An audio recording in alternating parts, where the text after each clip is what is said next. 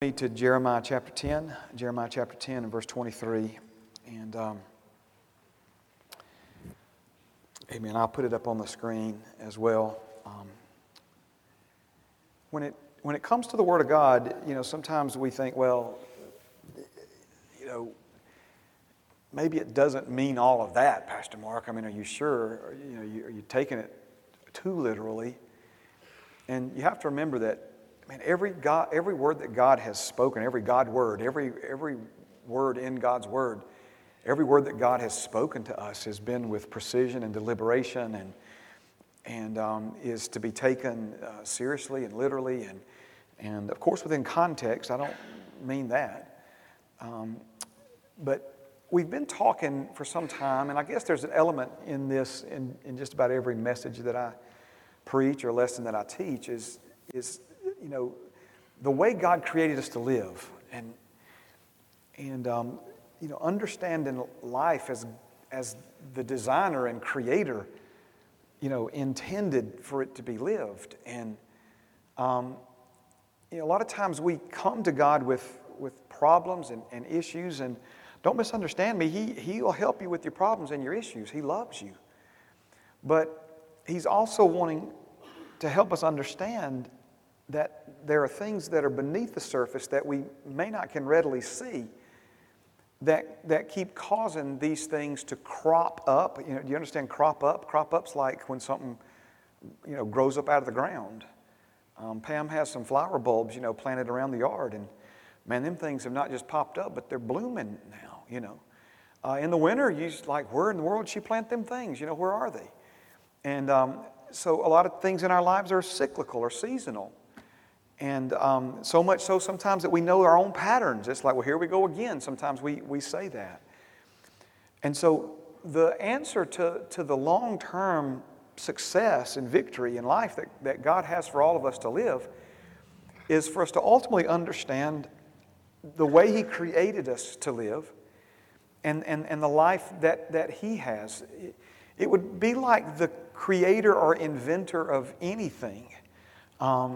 You know, they know what that creation, that invention is designed to do.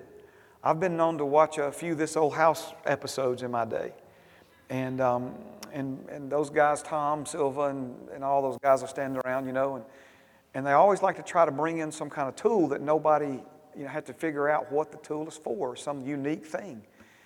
And a lot of times, they stump me most of the time. You know, have anybody ever seen that part of the episode? You know, and of course, when you find out what the creator, inventor, designer of that tool had in mind for its function, for its purpose, and well, then I was like, oh, okay, well, that makes sense now. And so a lot of times when it comes to life and living, you know, it's almost offensive to people. It's like, dude, what do you mean? I'm 50 years old. I know how to live. Do we really? I mean, are we making it up as we go along? Is this the best that we can figure out up until this point? You know, because I'm telling you that God's ways are different from our ways, but the good news is they're also higher, meaning higher in a better sense, Now, this passage, I've already put it up on the screen, so some of you are already ahead of me reading it, but it says this in Jeremiah chapter 10, verse 23, O Lord, I know the way of man is not in himself. It is not in man who walks to direct his own steps. So what this verse, of course, is speaking of is that we were created to be in fellowship with our Creator, that He is the one who is to direct our steps, that He is the one who has the secret, if you will, the mystery, if you will, to the way of life. He has the instructions. Maybe we could say it that way. And I'm cautious to say that because maybe some of you are like me. You get something and you open it up and you take the instructions and you throw them over your shoulder and you try to figure it out, you know. And I think that's almost reflective of the way that a lot of people live their lives. They just kind of toss the instructions aside and just go bullheaded, you know, into it to try to figure it out. And that leads to a lot of frustration and a lot of error and a lot of wasted time. So there are instructions, and our Father has them, and it's the way that He created us to live. So for instance, in Proverbs, he says to trust in God with all your heart. Don't lean to your own understanding. That one part right there to me is one of the hardest things. To me, not leaning to my own understanding is more challenging than trusting in God with all my heart. As a matter of fact, the moment that I start leaning to my own understanding, the way I think it should be, the way it looks, seems, or feels to me, that's the moment that I stop trusting Him. And I start trusting in myself again and trusting in my own ability to figure it out. So he says, don't lean to your own understanding. In all of your ways, acknowledge Him. Notice, in all of your ways, seek His ways. In all of your ways, acknowledge Him, and He will direct your paths. He will order your steps. So do you see how that passage coincides with this passage? So we're talking about something that's not in us, but that we need desperately. And so if it's not in us and we need it desperately, we've got to find a source for what we need, right? In the same way that you need food, and if food's not in you, you need to find a source for that food outside of you to bring it into you, okay? So this is why, for instance, the Bible says you don't live by bread alone, but by every word that comes out of the mouth of God. So in the same way that you need bread because, you know, it was in you at lunch, but now it's supper time. Or it was in you yesterday, but it's not in you now. We need that constant source of food coming from outside of us into us, because it's not like we're born with this thing that just automatically feeds us every day. We have to find the food and take in the food. So in the same way, you weren't born with the way of God for man inside of you. You have to find that from God, from the Creator, from the Designer, from the outside source, and allow Him to bring it into your life. This is why the devil's tried your whole life to keep you from ever hearing anything your Creator had to say. It's why the devil's tried your whole life to present this book to you as at best boring and at worst irrelevant. In other words, having nothing to do with you, when it has everything to do with you, because the way of man, the way for you to live, the way God created and designed you to live, the way to live a victorious, successful, prosperous, meaningful life, beautiful life, is found in God's Word. This is why we don't live by bread alone, but by every word that comes out of His mouth. So the Bible has a lot to say about this word way. There's a way that seems right that leads to death. Teach me your ways, O God, that I may live. God says, my ways are not your ways. They're higher than your ways. God says, broad is the way that leads to destruction. Narrow is the way that leads to life. And then it concludes, of course, with the culmination or whatever the conclusion of Jesus saying, I am the way. Simply meaning He is the example. He is the way for us to find the truth that leads to life there in John chapter 14. Now, there's a couple of things that this verse means, and I know we've been on it for a few weeks, and hopefully we can wrap this part up and move on to something else in the days ahead. But there's a couple of basic things that I want to make sure you see in this verse.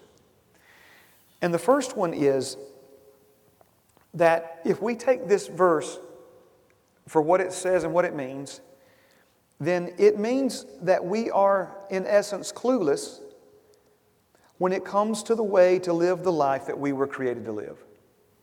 We were clueless. Now, this may be hard to come to terms with, but I'm convinced the sooner that we come to terms with it, the better. Because as long as we think that we know and we don't, we're not just wasting time, we're traveling in the wrong direction. As long as we think we've got it figured out and we don't, then we're just spinning our wheels at best, but more than likely we're losing not just valuable time, but valuable ground. So there's something very, very important, and we covered some of this in a different way in class on the subject of righteousness, but there's something very important for us to finally come to the conclusion that we can't make ourselves right, no matter how hard we try. And the sooner we come to that conclusion, the sooner we're ready to call on the Lord to help make us right, because we can't do it ourselves. And in the same way, the sooner we come to the conclusion that we don't know, even though we've tried and we don't, we've done a bunch of different things and none of it's really worked out. But if this verse is right, the way of man's not found in him, nor is it in us who walks to direct our own steps, and we begin to allow our Heavenly Father and Creator to direct and help direct our steps for us. So the first thing I want you to see then is that if this verse means that we are clueless, and if you think that you know something when you really don't, that's called deception. That's called deception. And I thought I was right before, and it only turned out later to be that I was wrong. And I don't ever want to think that again. I don't want to ever, Lord, Father, God, and Jesus, Holy Spirit in heaven, Word of God, all the angels, please, anybody that's listening. You know what I'm saying? I mean, don't ever let me be wrong again and think I'm right at the same time. I mean, that is. We often talk about the sweet spot of life here, but that's the devil's sweet spot in your life. When you believe you got it figured out and you couldn't be more wrong, that's when he can do the most damage and destruction in your life. If I could kind of shotgun you with a few verses right quick, okay? Just back to back to back. 1 Corinthians chapter 8 and verse 2 says, if anyone thinks that he knows anything, he knows nothing yet as he ought to know it. That's one of my life verses right there. If anyone thinks that he knows anything, he knows nothing yet as he ought to know it. Nothing worse than a know-it-all, right? Nothing worse than a know-it-all. I went to lunch with Pam today and a lady had on a t-shirt. It says, certainly your opinion matters, just not to me. I was like, well, okay. You know, you're wondering. I mean, I didn't know this lady, but you know, sometimes you think, well, I don't know if I'd want to get to know her or not. You know, that's the way she's, you know, just presenting it all to the world right there. Okay, but no one likes a know-it-all. If anyone thinks that he knows anything, he knows nothing. You see that phrase? He knows nothing, or at least he knows nothing yet as he ought to know it. John chapter 3, verse 27, John answered and said, a man can receive nothing unless it has been given to him from heaven. A man can receive nothing unless it has been given to him from heaven. Later in James it says, every good gift, every good thing that you've ever had, have right now, or will have in the future in your life has come down from God. It's in your life because God has given it to you. And so notice, you know, they were talking about John receiving this and John receiving that. And John's like, listen, you don't understand. You're so confused here. Anything that I've received, I received because it was given to me from heaven. And a man can receive nothing unless it has been given to him from heaven. So you know what he's saying here? He's saying that you don't have anything unless God gave it to you. You don't have anything good unless God gave it to you. Now listen, you say, well, I don't even believe in God. Well, He believes in you. He believes in you. And the Bible says that He causes good things to come into the lives of those who love Him and those who don't. He's just good that way. John chapter 15 and verse 5, I am the vine, you are the branches. Jesus speaking here. He who abides in me and I in him bears much fruit. For without me you can do nothing. You can do nothing. Now I'm not trying to beat you down tonight. But as long as we think we can do something without Him, we're deceived. As long as we think we have something without Him, we're deceived. As long as we think we know something without Him, we're deceived. Without Him, I know nothing. Without Him, I have nothing. And without Him, I can do nothing. But I'm not without Him. I'm not without Him. I confess most mornings of the week, something I started 2 or 3 years ago, that my life is not my own. To do with as I please. I've been bought with a price. That I am the clay and my Heavenly Father is the potter. That He is infinitely more to me than potter and I am infinitely more to Him than clay. Meaning what? Meaning He's my Father and I'm His Son. Meaning He's my Creator and I'm His creation. You understand what I'm saying? Meaning that I am one with Him and He's one with me. He's infinitely more to me than just a hand on my life shaping and folding and forming and making me. But He's infinitely more to me than Father and I'm infinitely more to Him than clay. But potter and clay is where our relationship began. And if our relationship is going to remain healthy, I can never lose sight of that. He's the Creator, I'm the creation. He existed for all of eternity without me. He brought me into the picture because He loves me and because He wants me. Amen. Amen. I love the way, I forget their names now. Amen. Praise God. But basically they said, we said it at Easter, as part of the Easter message, that I'm not even the main character in my own life story anymore. And I don't want to be. I don't want to be. Because I wasn't created to be. God is number one, you are number two, and the angels are number three. Any other order than that is going to lead to misery in your life. If you try to be number one, you weren't created to be number one. If you try to call your own shots, you weren't created to call your own shots, and it's going to lead in misery. Lead to misery. If you try to be number three, meaning you put something between you and God that doesn't belong there, it's going to lead to misery. Because you weren't created to be number three, just like you weren't created to be number one. You were created to be number two. Number two. Amen. God, you, angels, and everything else. Amen. Amen. So do you see the pattern develop in the passages that I read? Know nothing, have nothing, do nothing. So if we do not have the way to live the life we were created to live, this makes us dependent upon someone who does, and that someone is our Creator and Heavenly Father. Now, I want to, you probably got this already, but I just want to leave no stone, at least as far as the stones I have in my pocket tonight, unturned. So let's just go with this for a few more minutes, can we? You good? You get anything out of this?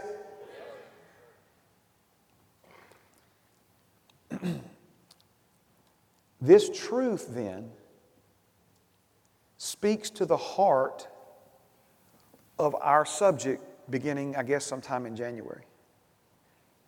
That we must live by faith.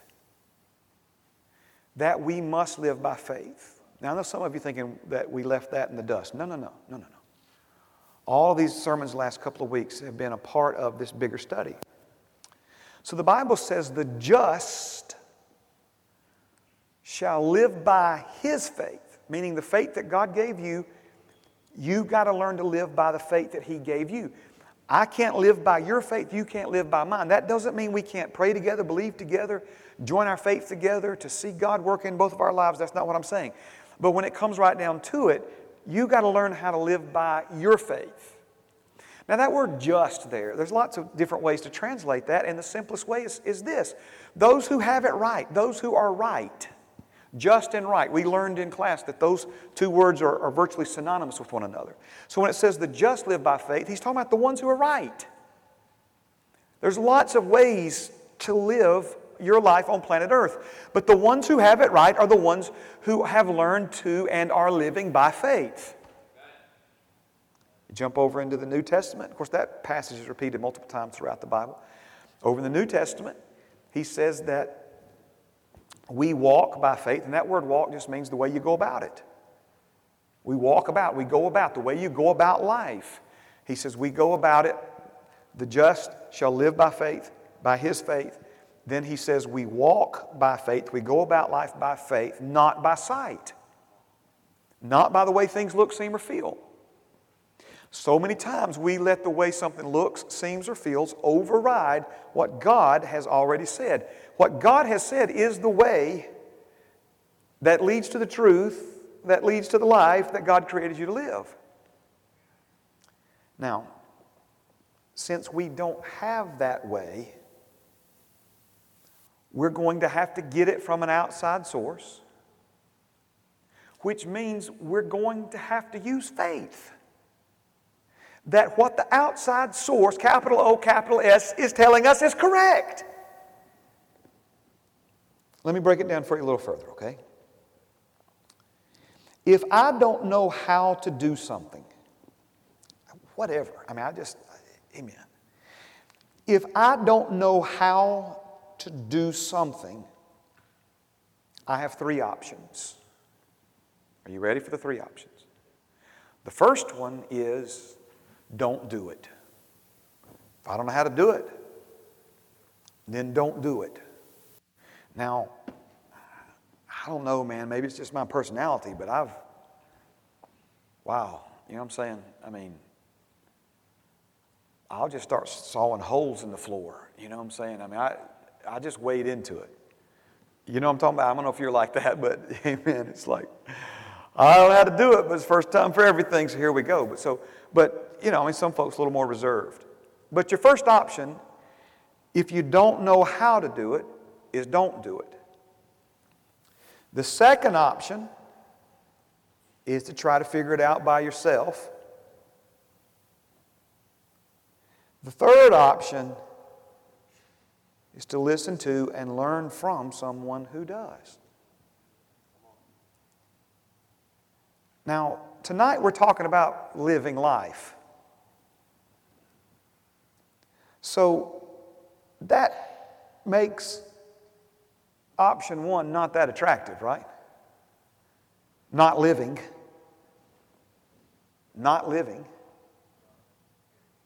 So this basically then leaves us with two options. Keep making it up as we go along. But remember, we've tried that, and it's gotten us nowhere but places we don't want to be. Or number three, listen to and learn from someone who does know how. But this requires something very important from you and me. Trust. Right? Trust. If you don't know how to do something, but want to do it and can't figure it out by yourself, the only option is for you to listen to and learn from someone who does know how to do it, who does have the way to do it, who can show you how it's to be done in a successful, victorious way. But if you're going to benefit from that, you're going to have to trust that person that what they're telling you is right. And when it comes to God telling you what is right, many times what He tells you is right is so foreign to the way other people on planet Earth are going about it that it doesn't seem right, it doesn't look right, and it may not even feel right. So again, this is where trust, also known as faith, comes into play an extremely important role in our lives. Remember, faith is a victory that overcomes this world. That doesn't just mean because you got faith, you rise to the top. It means you use the faith you've been given to listen to the one who created you, to learn how to do life the way He intended for it to be done, and by doing life by faith the way He intended for it to be done, you will rise to the top in every situation.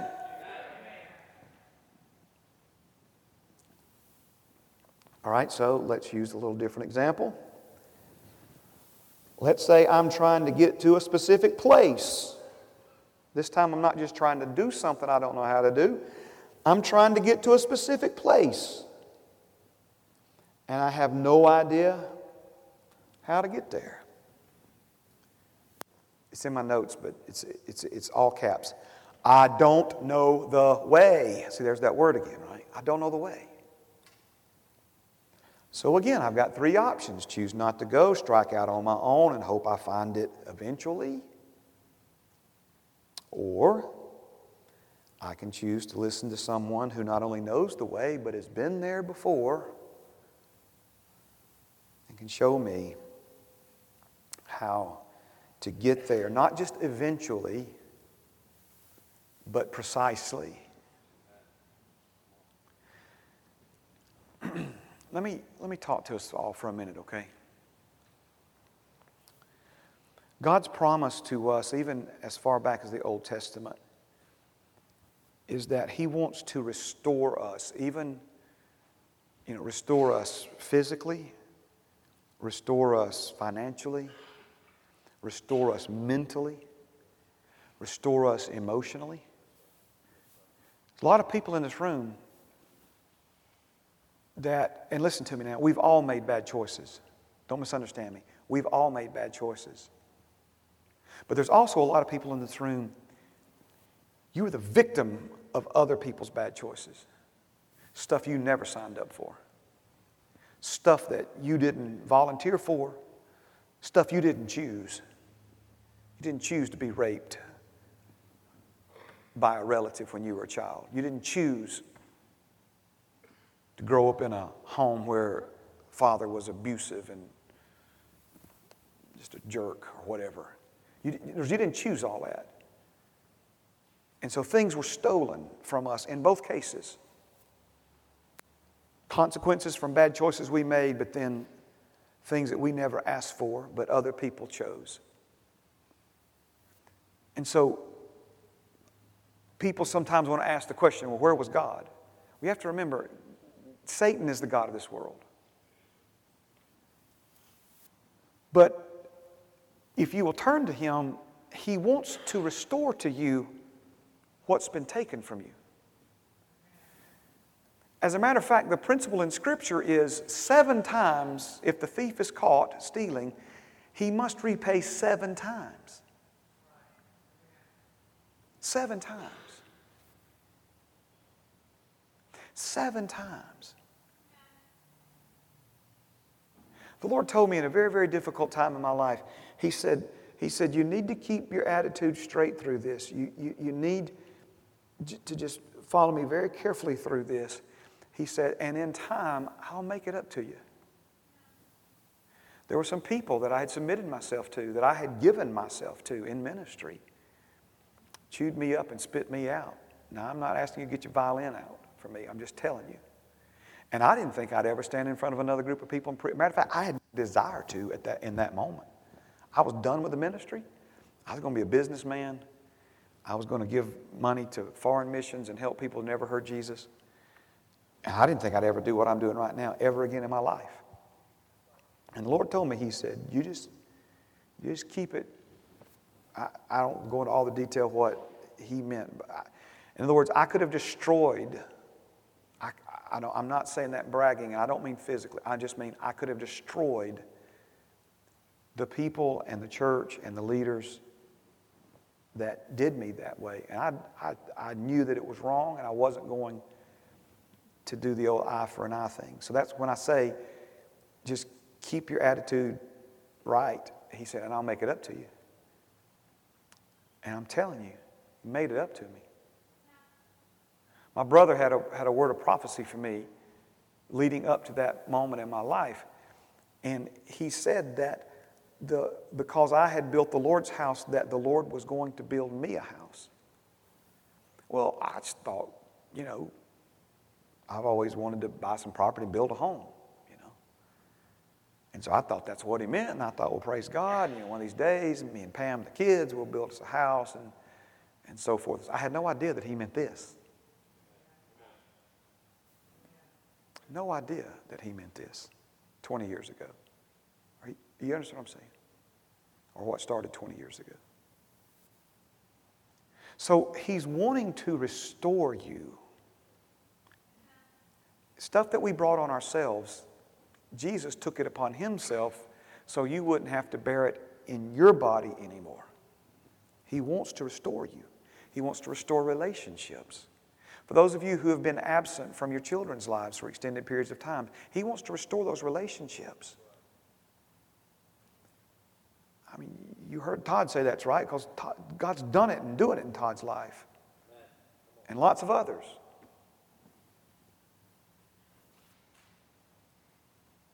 But we've got to learn to trust what Father is telling us, because His ways are the ways that lead to life. His ways are the ways that lead to prosperity. His ways are the ways that lead to success. His ways are the ways that lead to victory. His ways are the ways that lead to restoration.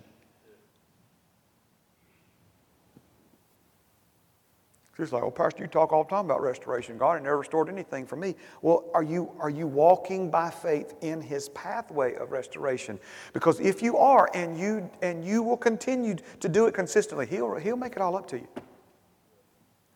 I don't know how He does it. I'm just telling you, He's done it for me. One of the ways is He overwhelms your life with so much goodness that those negative things don't hang over you anymore. They're distant memories at best. Oh, sweet Jesus, we love you. If I don't know the way, I can choose not to go. I can strike out on my own and hope I find the way. Now, I said all that about restoration because I don't care if you're 10 years old in here tonight, 5 years old in here tonight, or 85 years old in here tonight, or anywhere in between. We don't have another minute to waste. I mean, you can keep on doing it your way and maybe get a few dollars in the bank before you retire, or keep on doing it your way and, maybe finally come to some place of at least some kind of contentment in life, where at least, things aren't killing you anymore. And you can fight and struggle and maybe find sobriety and, figure out a way to keep yourself clean. But why? Why? I mean, again, when, what's the shortest distance between 2 points is a straight line. That's why Father called it the straight and narrow. We think straight and narrow like some kind of military, No, straight and narrow to get you there as quickly as possible. Instead of you trying to beat your head against the wall and maybe get some amount of success 15 years from now, He wants you to have success 15 seconds from now. Oh, sweet Jesus. Last passage. I want to go back to our first passage, and then I want to go to one more, okay? Because I want to make a connection. We've got to make a connection, okay? O Lord, I know the way of man is not in himself. It is not in man who walks to direct his own steps. It's not in man who walks. He's not talking about Homo sapien, upright walking. That's not what he means. He's saying it's not in man who is in motion. It's not in man who is living life 60 seconds a minute, 60 minutes an hour, 24 hours a day. It's not in man who walks. It's not in man who's going about life to direct his own steps, to order the steps of his life. Right? So what's the point? The point is this. We're walking, but we don't know where we're going. We're walking, but we don't know how to get to where we want to be. We're walking without any real sense of where we came from, who we are, or where we're going. So with that, look at what he said in Psalm 82. They do not know, nor do they understand. They walk about in darkness. All the foundations of the earth are unstable. Not in man who walks to direct his own steps. What is he saying here? He's saying that the way of man's not in him, but yet we just keep on forging ahead. We just keep on plowing ahead. We just keep on grinding, and we'll go and we'll go and we'll go till we can go no more, till it grinds to a halt, and then we'll try another direction, and we'll go and we'll go and we'll go until it grinds to a halt, and then we'll go and we'll go. We just keep on keeping on, right? And here's the sad thing about it. The world will tip their hat to you for that. The world will talk about, man, she's got gumption, Ain't no quitting him. It's like, well, yeah, but that's not what life was really meant to be. They walk about in darkness. They don't know, they don't understand. But they just keep on plowing ahead. This is where we get these statements like hindsight's 20/20. Meaning what? Meaning we look back and realize how dumb we were. We look back and realize how foolish that decision was. We look back and realize what we should have done different. That is not God's way to teach you. I mean, you can get a PhD from the School of Hard Knocks, but that's not His best. And again, we don't have any more time to waste. How about this? The entrance of His words gives light. the entrance of his words. They give light. Do you see how those two verses connect? Oh, praise God. Stand with me. Oh, thank you, Jesus. Thank you, Jesus. You get anything out of this? Father, as we stand before you, we first of all say thank you for your word and for your truth. Father, we say thank you for creating us and for calling us. Father, we say thank you for giving to us your word, and thank you, Father, tonight that your words have been heard and received in this room. Father, great resistance the enemy brings to try to prevent us from ever hearing your word. But Father, he has lost tonight. We have stomped resistance in this house tonight, and your words have been heard, your truth has been heard. Father, we boldly confess before you, Lord, it's not any kind of false humility. It's just the truth, and the truth sets us free, Father. Without you, we know nothing. Without you, we can do nothing. Without you, we have nothing. But Father, we're not without you. We're not without you. Now, we don't know how to take the next step without you, but you're here to help us order that next step. We don't know how to make a right choice, Father, and 10,000 books or more have been written on how to make good choices, and yet, Father, we still don't know how to make good ones. Because the bottom line of it is, Father, if we're making them without you, we're not making good ones. We try to put ourselves in the number one slot and make our own decisions, call our own shots, and we weren't created to do it. We're not smart enough to do it. We don't know enough to do it. Never will know enough to do it. So teach us, Father. Show us. Thank you for every man, every woman, every child, Lord God, in this building tonight. Thank you, Father, that you are writing your words, your truth, on the tablets of our hearts. And Lord, as we allow you to do that, you are rewriting our life story. I thank you, Father, that you are a God of restoration, and you are restoring us because you are showing us your pathways that lead to restoration, Father, not the pathways that lead to more destruction, not the pathways that lead to more loss and misery, not the pathways that lead to more pain and wasted time, not the pathway that leads to an inferior life, Father, but your pathway, your way, Yahweh. We pray these things in Jesus' name. Amen. And amen. Shake somebody's hand, hug somebody's neck, love somebody in Jesus. Thank you for being here. Hey, if you can help set up for the picnic, 8:30.